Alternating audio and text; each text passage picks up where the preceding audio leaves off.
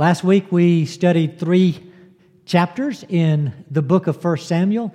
I want us to continue with 1 Samuel this week. We'll also do three chapters. So open your Bible to 1 Samuel chapters 18, 19, and 20. And I want us to see from this portion of God's Word God's protection of us, His people, in time of great distress. Obviously, I, we won't take the time to read all of 1 Samuel 18, 19, and 20. Let me just read some summary sections of this portion of God's Word to remind you of these great Bible stories that are here um, and what's going on. First of all, 1 Samuel 18, hear God's Word beginning at verse 6, 6 through 9. It happened as they were coming when David returned from killing the Philistine. Remember last week we looked at the story of David killing Goliath. So they're coming back from that battle. They returned from killing the Philistine, that the women came out of all the cities of Israel, singing and dancing to meet King Saul with tambourines, with joy, and with musical instruments. The women sang as they played and said, Saul has slain his thousands and David his ten thousands. Then Saul became very angry, for this saying displeased him. And he said, They have ascribed to David ten thousands, but to me they have ascribed thousands. Now, what more can he have but the kingdom? Saul looked at David with suspicion from that day on. Now, look over at chapter 19, verse 1. Now Saul told Jonathan, his son, and all his servants to put David to death. But Jonathan, Saul's son, greatly delighted in David. And then, chapter 20, verse 30 and 31. Then Saul's anger burned against Jonathan, and he said to him, You son of a perverse, rebellious woman, do I not know? that you are choosing the son of Jesse to your own shame and to the shame of your mother's nakedness. For as long as the son of Jesse lives on the earth, neither you nor your kingdom will be established. Therefore, now send and bring him to me, for he must surely die. Well, you get the uh, the gist of what's going on in these tra- chapters by those uh, few verses. Uh, it is a time of deep, deep distress for David. He has already been told by Samuel that he will be the next king. He comes out of the battle of killing Goliath, and people are excited about David. They're excited about uh, his ability to lead them, and Saul is infuriated. So Saul determines that he's going to kill David. That's pretty intense stress. Um, and I want to see, I want, I want you to see how, as intense as the stress became for David, God protected him every time, over and over and over. And many of us feel stress right now. We feel like we're under the stress of a pandemic, and many are scared. Many are a little apprehensive and wondering how it will all play out. And the message God, from God to us today is that He protects His people in just such times as these. Um, you might can think of some stories of God's protection. I remember uh, several cave-in stories. When I was in college, I, I used to love exploring uh, caves. And uh, I was in this uh, cave that uh, trying to uh, explore it, and it was a huge cave with three different levels and seven different waterfalls and lots of places to do rock climbing. And as we were going deeper and deeper into the cave, uh, a number of us had our own uh, rappelling gear and ropes. And we came to this uh, cliff that where some sort of gear was going to be necessary because it was about a 20 foot cliff and drop. And so we were debating whether to use one of our ropes to tie it off in the cave because if we tied it off and went down the cliff, we weren't going to be able to get it back until we went up. And so we thought, well, you know, do we use it here? Do we use it somewhere else? And as we were debating, we noticed an army strap. Somebody had already been in the cave prior to us, and they had tied off a rope at this cliff. Actually, it was, an, it was one of those webbed army straps. And we said, you know, usually that kind of webbing is, is extremely tough and durable, and somebody's obviously used it to go down this cliff. Why don't we use the army strap and save our ropes for later? Because there were other uh, places we would need them in the cave. So I, everybody pulled on the army strap. It seemed extremely secure and uh, it was tied off well. So I was the guinea pig. I was going to go down first. And so imagine 20 foot. Uh, so if you've got like a 10 foot ceiling in your home, imagine two of those. And I'm at the top of that and I'm pulling back on the strap. And you want to get to a place where you're leaning back, but you're pushing your feet against the rock and you're holding the, the, the, strap. And as you do that, you can literally just walk down the rock if, you, if you've got the right angle. So as I was leaning back and pressing my feet into the rock, I start going down, and at some point, the strap is on the edge of the cliff. When it touches the edge of that cliff, it touched a very sharp spot, and it just snapped. And so I fall on my back the remainder, probably 15 feet. And as I'm, uh, you know, there was just dead silence in the, the cave, everybody wondering whether I was okay. And so they are screaming, Are you okay? Are you okay? And I, I rolled over and said, I think, I think I'm okay. And then everyone above me said, Whoa, look at that. And they were just all staring where I had fallen in astonishment. I said, What are you guys looking at? And they said, Turn around and look where you fell. You see the imprint of your body in the dust of the cave. And you could see where my head had landed, my shoulders, and my hips.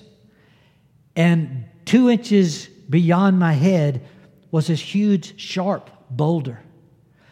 And two inches from where my hips were imprinted was another large, sharp boulder. And I had been positioned perfectly between those two rocks.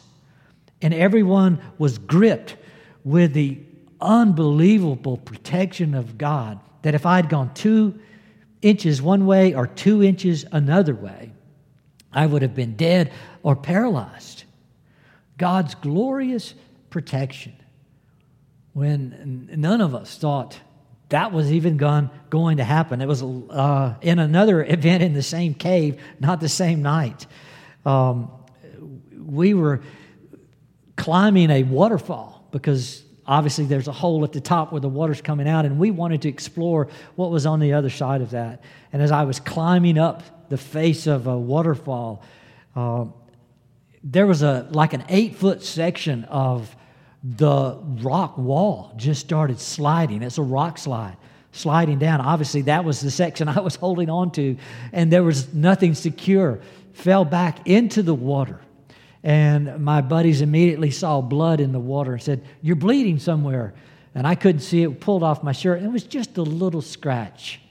Again, I was just overwhelmed in that particular cave how God sustained me and protected me.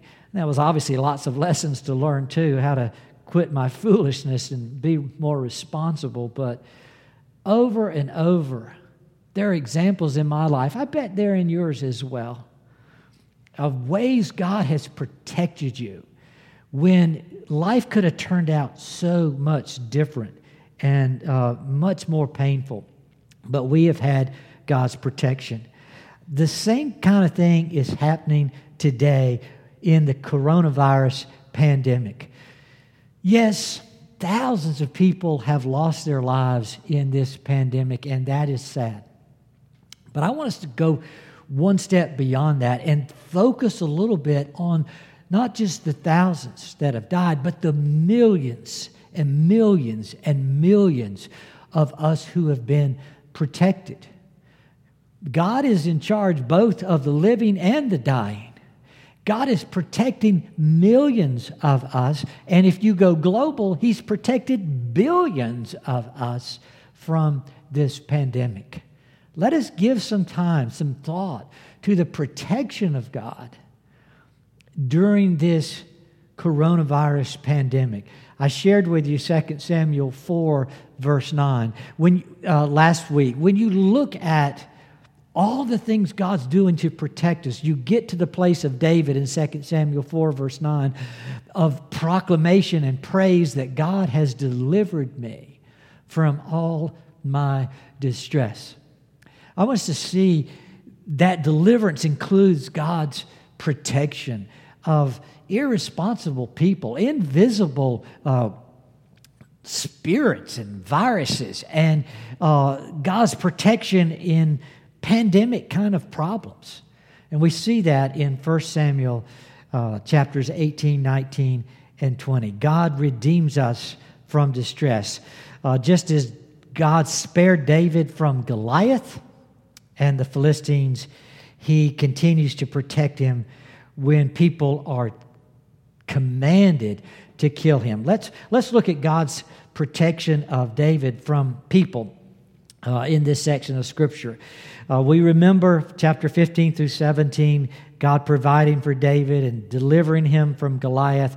We come into chapter 18 with Saul and David returning from battle, walking back into the city of Jerusalem.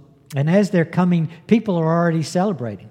People are already um, rejoicing in the victory that they have now over the Philistines, and the Philistines have been captured as slaves. Well, as they come back to town, uh, the women are singing a song. We don't know the tune. Uh, they're using various instruments, it says, uh, but we do know the words. We know the words of this song. It's recorded for us, chapter 18, verse 7. The words are Saul has slain his thousands, and David his ten thousand. So, this is a song you can sing in the streets. That's what they're doing. It's probably some sort of little rap tune of some sort going on. And the message is that David has killed 10 times as much as Saul. David's 10 times better than Saul, is the message that Saul is getting out of this song. You know, I've wondered what this song uh, sounded like.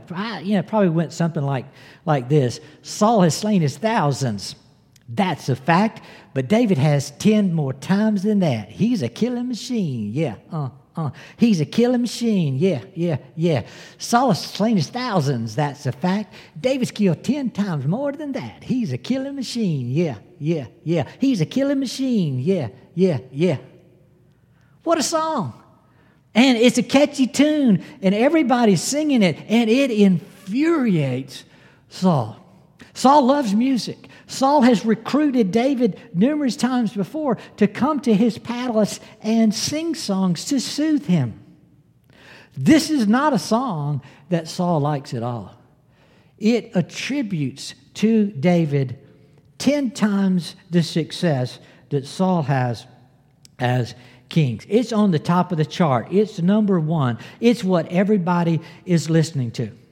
So the next time uh, David's in Saul's presence playing, you pick it up in chapter 18, verse 11. It says, Saul hur- hurled the spear, for he thought, I will pin David to the wall, but David escaped from his presence twice.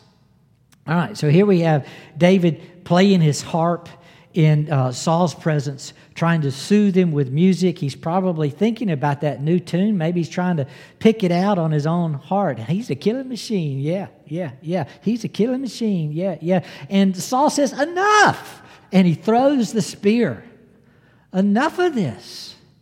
He tries to pin David to the wall, tries to kill him. Tried several times that trick. And Saul, uh, David finally says, yeah, I'm not going to play for you anymore. You don't like me. This is not working out. David became very much aware of Saul's attempt to kill him. Um, there was several attempts. We won't read the other one. It's, it's there in chapter 19. Uh, there were more attempts to that. In chapter uh, 18, beginning at verse 17, uh, Saul tells his army, knowing that David's one of his captains now, go out and kill the Philistines. Whoever goes out and kills the Philistines, I'll let you marry my daughter, my older daughter, Merab, verse 17.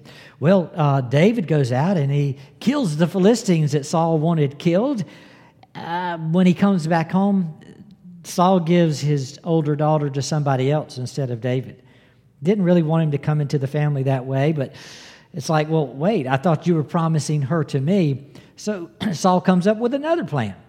This time he says he needs to, David needs to be more intimate with the Philistines so the Philistines end up killing David. So he tells David, Go bring me a hundred foreskins of the Philistines, and I'll let you marry my, another one of my daughters, uh, Michal. And so David says, okay, good deal. He goes and he doesn't bring back 100 foreskins of the Philistines, he brings back 200 foreskins of the Philistines and marries Saul's daughter, Michal.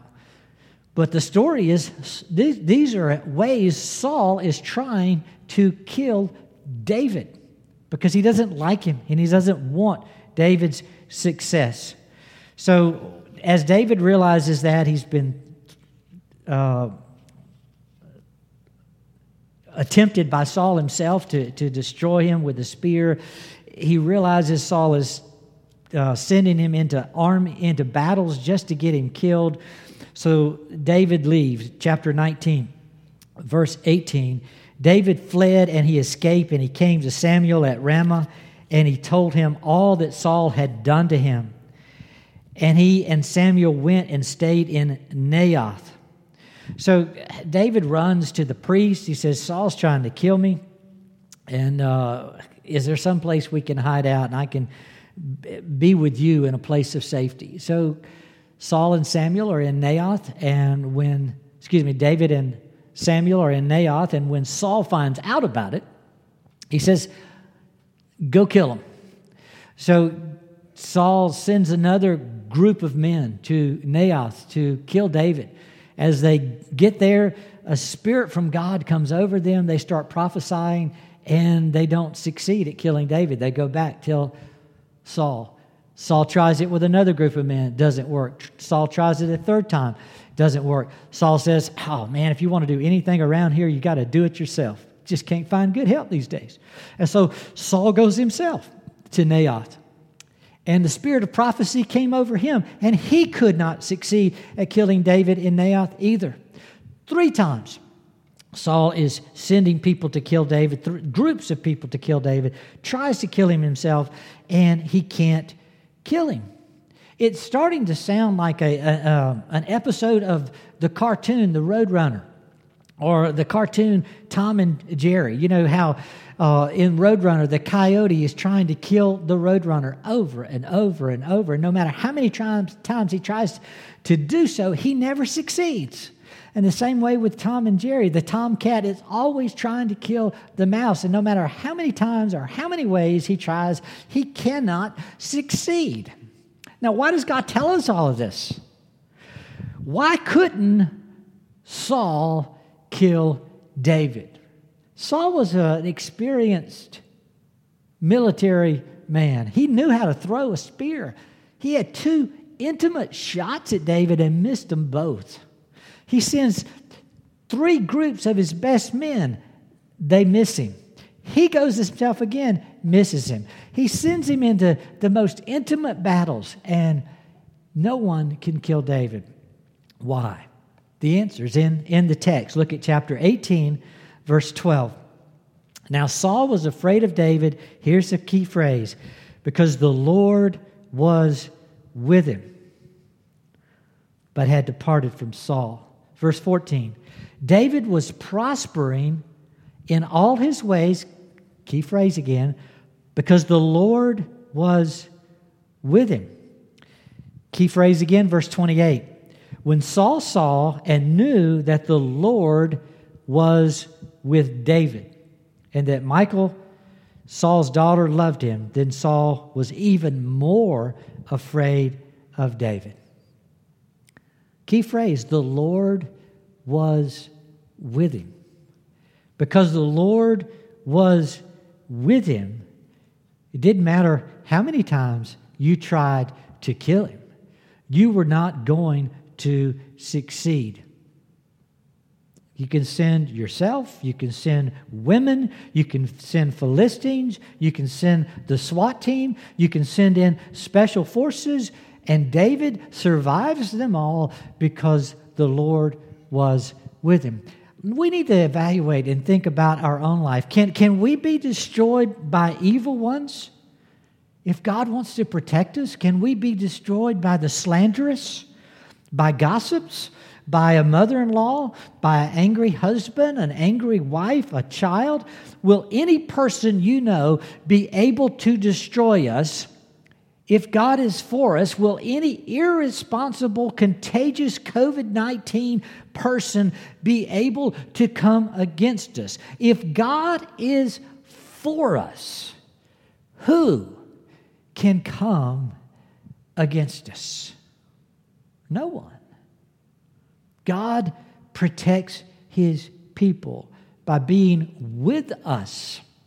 Reminded me of a, a, great friend of mine we kept up for a long time after college, and uh, he actually attended our church for a while. He moved to Toccoa, and um, while he was in Toccoa Falls uh, area, he, he came up and uh, was with us for a while. His name was Terry Hammond. Terry Hammond went on a trip uh, one week to New York City. He just wanted to see the sights. It was a place he always wanted to visit. So he was up in New York, and uh, while he was there, uh, standing on a street corner trying to think about what he was going to do next, someone came up to him. He probably looked the part of a tourist and stuck a knife right in his face and said, Give me your wallet. And uh, just startled by the whole experience, Terry just instinctively reached for his back pocket and um, where he kept his wallet, and for some reason, this particular day, he didn't wasn't his habit. He had put in his wallet uh, a little New Testament Bible, and it was or it was right there in his back pocket. And as he reached back, he grabbed that and he realized what it was. And so when he pulled it out, he put it right into the face of his thief, his robber, uh, his assailant, and he said, this is what I have. It's the Word of God, and it's sharper than any two edged sword. And when the thief heard that, a, a, the Spirit of God came on him, and he ran like a scared rabbit. How did that even happen? Protection from God. God was with Terry. His spirit was with him, his word was with him, and it led to his safety. Um, God is with us. We are returning to corporate worship as a church, Lord willing. Next Sunday, when we come back, will we be safe? Will we be protected? Sure. Because God protects his people. Are there infectious people lurking about? We suppose so. But God still protects his people. There were all sorts of evil people around David seeking to destroy him. And there are things and people seeking to destroy us. But we live with a God who loves us and protects his people. If God is for us, who can be against us? God protects us from irresponsible people. They may be near us, but God still protects us. God also protects us from invisible spiritual powers. Uh, did you notice that in the text? Let me read a, a, couple of places. Chapter 18, verse 10. It came about on the next day that an evil spirit from God came mightily upon Saul. Think a moment about this evil spirit. It's also found in chapter 19. Chapter 19, verse 9. Now there was an evil spirit from the Lord on Saul as he was sitting in his house with his spear in his hand. Uh, there are people who talk about the spirit world, and there are lots of cults that talk about the spirit world. Uh, why did they succeed? Why did they have any uh, hearing? It's because it's real. The spiritual world is real there are evil spirits and good spirits, and we need to be aware of the spirit world. Uh, look at Ephesians chapter 2, verses 1 and 2. Ephesians 2, verses 1 and 2. Here's just a descriptive phrase of the world. It says, And you were dead in your trespasses and sins, in which you formerly walked according to the course of this world, according to the prince of the power of the air, of the spirit that's now working in the sons of disobedience. Stop and think about that a minute. It says there's this spirit that's working in all non believers, in sons of disobedience. Non believers are walking in a certain way in the world because of this spiritual power from Satan himself, causing them to walk in disobedience. There are evil spiritual things all around us. We were all born into this spiritual dead state where we live in sin and love sin because that's our spirit uh, in us and talking to us at that moment. Uh, also, in that book, in Ephesians chapter 6, let me read verses 10 through 12. It says, Finally, be strong in the Lord and in the strength of his might. Put on the full armor of God so that you will be able to stand firm against the schemes of the devil. For our struggle is not against flesh and blood, but against the rulers, against the powers, against the world forces of this darkness, against the spiritual forces of wickedness in heavenly places. We certainly have seen a lot of that in the COVID 19 pandemic, that we are struggling not with what we can see and feel, but what's invisible.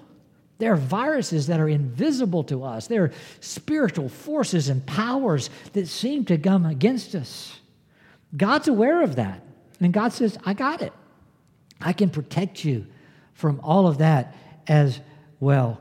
Uh, God's very much aware of the invisible, the creator of the visible and the invisible. God's very much aware of Satan's activity in this invisible realm. Uh, remember again the story of Job. Think about God's protection of Job from the invisible. Look at uh, Job with me just briefly. Job chapter 1, as it describes uh, the scene of the invisible to us. For it's like it's very visible to God. Job chapter 1, beginning at verse 9, says, Satan answered the Lord. See, we don't ever hear any, uh, see any of that. That's this conversation between Satan and the Lord. Satan answered the Lord, Does Job fear God for nothing? Have you not made a hedge about him and his house and all that he has on every side? Stop and think about that. Satan sees this invisible hedge around Job. It's not talking about a physical hedge, but Satan is say, saying to, to the Lord, He says, You're not letting me get close to Job. You've, you've put a fence around him. You're keeping me from harming Job. I can see it, you can see it. Job doesn't maybe see it, but that's what's happening. Verse 10 Have you not made a hedge about him and his house and all that he has on every side? You've blessed the work of his hands, and his possessions have increased in the land. But if you put forth your hand now and touch all that he has, he will surely curse you to your face. Uh, and, and then the Lord said to Satan, Behold, all that he has is in your power, only do not put forth your hand on him. So Satan departed from the presence of the Lord. So Satan's really saying, Break down the fence, break down the hedge, let me at Job, and I'll show you that Job's going to turn away from you. God says, Okay, I'll, I'll break down the hedge, I'll let you get closer to Job, but I'm not going to let you touch him. Again, you see God's protection. He has sometimes major protection, like putting a hedge around us. He has very particular protection. I'll let you get close. I'll let evil things get really close to them, but I still will not destroy them. I am their resurrection, their life. They will be preserved, they will be mine. Job was God's chosen vessel, and God was not going to let Job uh, go. He was going, going to protect him. So no matter what he allowed Satan to do, it was not going to destroy Job. All in the invisible realm. We sometimes think about it, we can't see it. Let me give you another quick verse on this invisible spiritual realm 1 John chapter 5, I love this verse, verse 18 says, We know that no one who is born of God sins, but he who is born of God keeps him, and the evil one does not touch him. The same command that God gave Satan in Job 1, God promises us in 1 John 5:18 that he is not going to allow the evil one to touch us so as to snatch us away from God, to destroy us. God protects his people. I'll give you one other uh, passage of protection. Second Thessalonians chapter 3. Second, Second Thessalonians 3, the first three verses says, Brethren, pray for us that the word of the Lord will spread rapidly and be glorified, just as it did also with you and that we will be rescued. So we want to be rescued from the perverse and the evil men. For not all have faith, but the Lord is faithful, and he will strengthen and protect you from the evil one. God is strong and able to protect us from all evil, even that evil that we cannot see. Um, God protects us. Many times He uses spiritual guards and soldiers in this invisible realm. We call them angels to protect us and provide for us. We uh, are plagued by an invisible virus, but God's not. God knows and can see the invisible virus. He can see those spiritual forces who craft it and use it. And God knows how to come against them and to protect us. It reminded me of a great song uh, four Christians got together and wrote called Angels. Uh, it's an old song. It was written by Brown Bannister, Gary Chapman, Amy Grant, Michael W. Smith. They all got together and uh, wrote this song, and then Amy Grant recorded it on one of her albums back in the 80s. Let me just remind you of some of, of their words. It says this God only knows the times my life was threatened just today. A reckless car ran out of gas before it ran my way. Near misses all around me, accidents unknown, though I never see with human eyes the hands that lead me home. I know they are all around me, all day and through the night. When the enemy is closing in, I know sometimes they fight. To keep my feet from falling, I'll never turn away. If you're asking what's protecting me, you're going to hear me say, God's got his angels watching over me. Every move I make, angels watching over me. Angels watching over me every step I take. Angels watching over me. God is all in that invisible world. He's got his warriors there to watch and to protect us, regardless of what invisible attack is coming our way. God protects us from irresponsible people, evil people. God protects us from invisible, evil things that are coming towards us as well.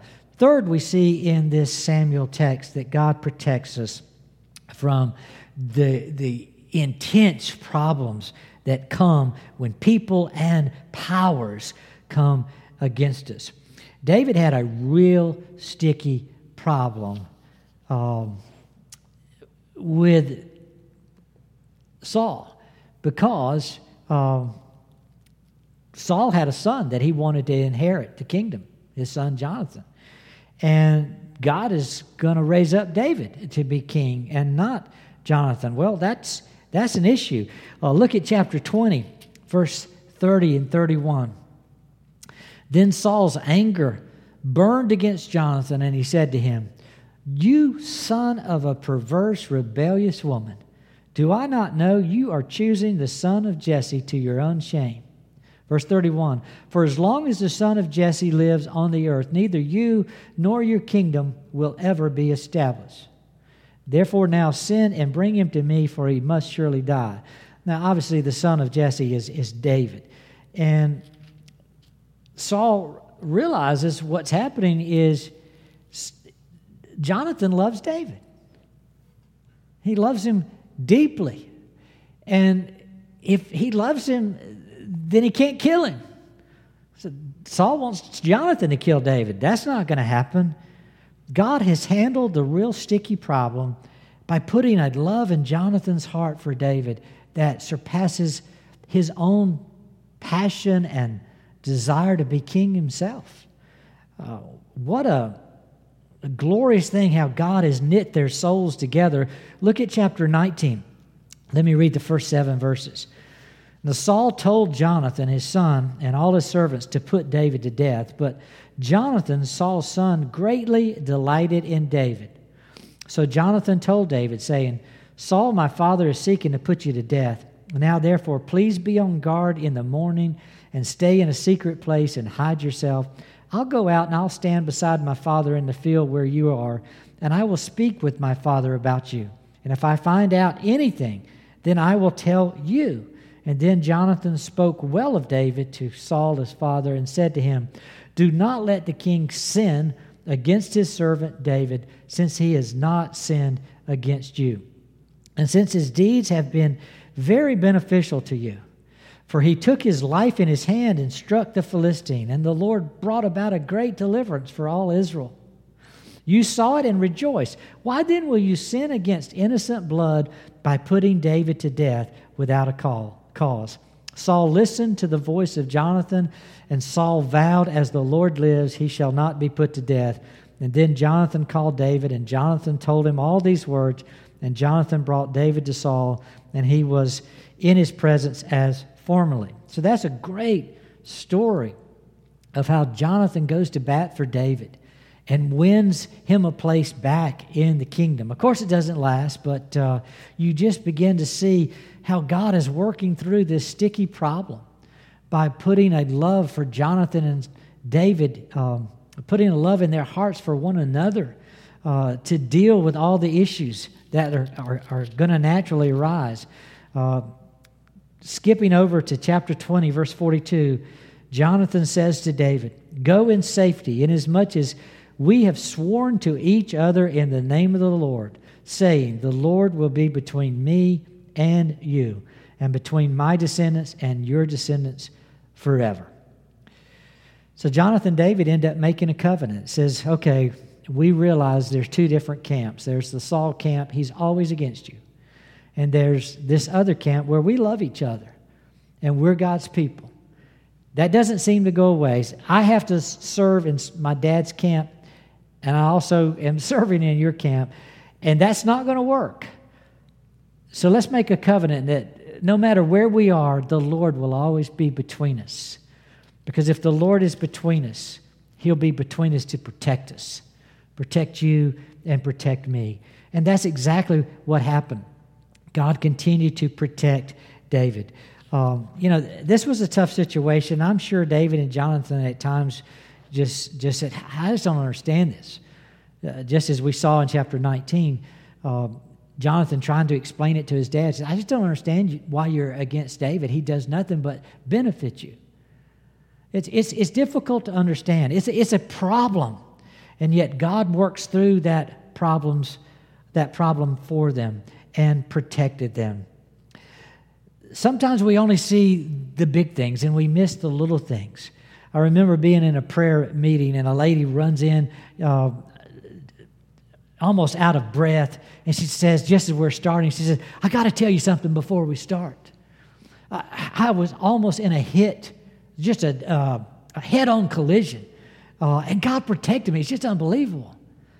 And somebody said, Where were you? And they told the road that she was on. And somebody said, Whoa, whoa, whoa, whoa, wait a minute. I travel that road every day She says, Let me tell you something more wonderful than what you're telling us. She says, More wonderful? I just escaped almost a near death experience. She says, Yeah, but see, I travel that same road. I've traveled that road a thousand times. And not once have I been close to death on that road.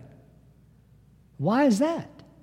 Because a thousand times God has protected me. God doesn't just protect that problematic road one time, but He's done it a thousand times. And sometimes we miss the greater providence of God, that God protects us from all things. Why this story of protection when everybody was out to kill David under Saul's commands? Um, is it not to remind us of God's way of protecting us? Let me give you two other great protection passages Psalm 19, excuse me, Psalm 91, verse 11. Psalm 91, verse 11 says, For he will give his angels charge concerning you to guard you in all your ways. God's got his angels, and he's given them charge to guard us. Look over at Psalm 34, verse 7. The angel of the Lord encamps around those who fear him and rescues them. So cool. God's angel, the angels of the Lord, encamp around those who fear him and he rescues us. God really never gives us just one guardian angel. Some people have come up with that theory that we all have a guardian angel. The Psalms always talk about a multitude of angels, always a sufficient number of angels encamping around us to protect us in all that's going on around us, to deliver us. What a glorious God we have. If God is for us, who can be against us? Can we stop today and just adore God, love Him for the great protection He provides for us? He protects us from irresponsible people who might cough and sneeze and carry a contagious disease to us. He protects us from the invisible powers that are attempting to destroy us. He encamps armies of angels around us to take care of us. Next week, when we come to corporate worship again, face to face interaction, can we count on the protection of God? Absolutely yes. Absolutely because our God is a God who loves and delights in protecting his people. God wants to protect us. We can come with confidence. Now, if you don't have that confidence, perhaps you've never seen Christ as Savior, Redeemer from all your distress and your need is to trust Christ. Christ, come into me that I might know you and see you for who you are, the one who redeems us out of all our distress. Let's pray together. Father, thank you for your glorious protection. You protected David when a kingdom was against him. Lord, you protect us when a virus might be coming our way. Lord, these are small things for you. You've protected us from Satan himself, from the bondage of sin. You've protected us when people around us are irresponsible, when viruses are invisible, when pandemics are our problem. Lord, we love you. We depend upon you we pause today to just adore and celebrate the love of God poured out upon us. You love us so much. You've given your own Son for us to pay for our sins, to give us a, a, new resurrected life. Lord, we rejoice that we are not destined for wrath we are destined for the resurrection glory given to us in Christ. Praise you, O oh God. Bless us, your people, as we come together to worship you again next week, face to face. For we ask all these things in Jesus' name. Amen.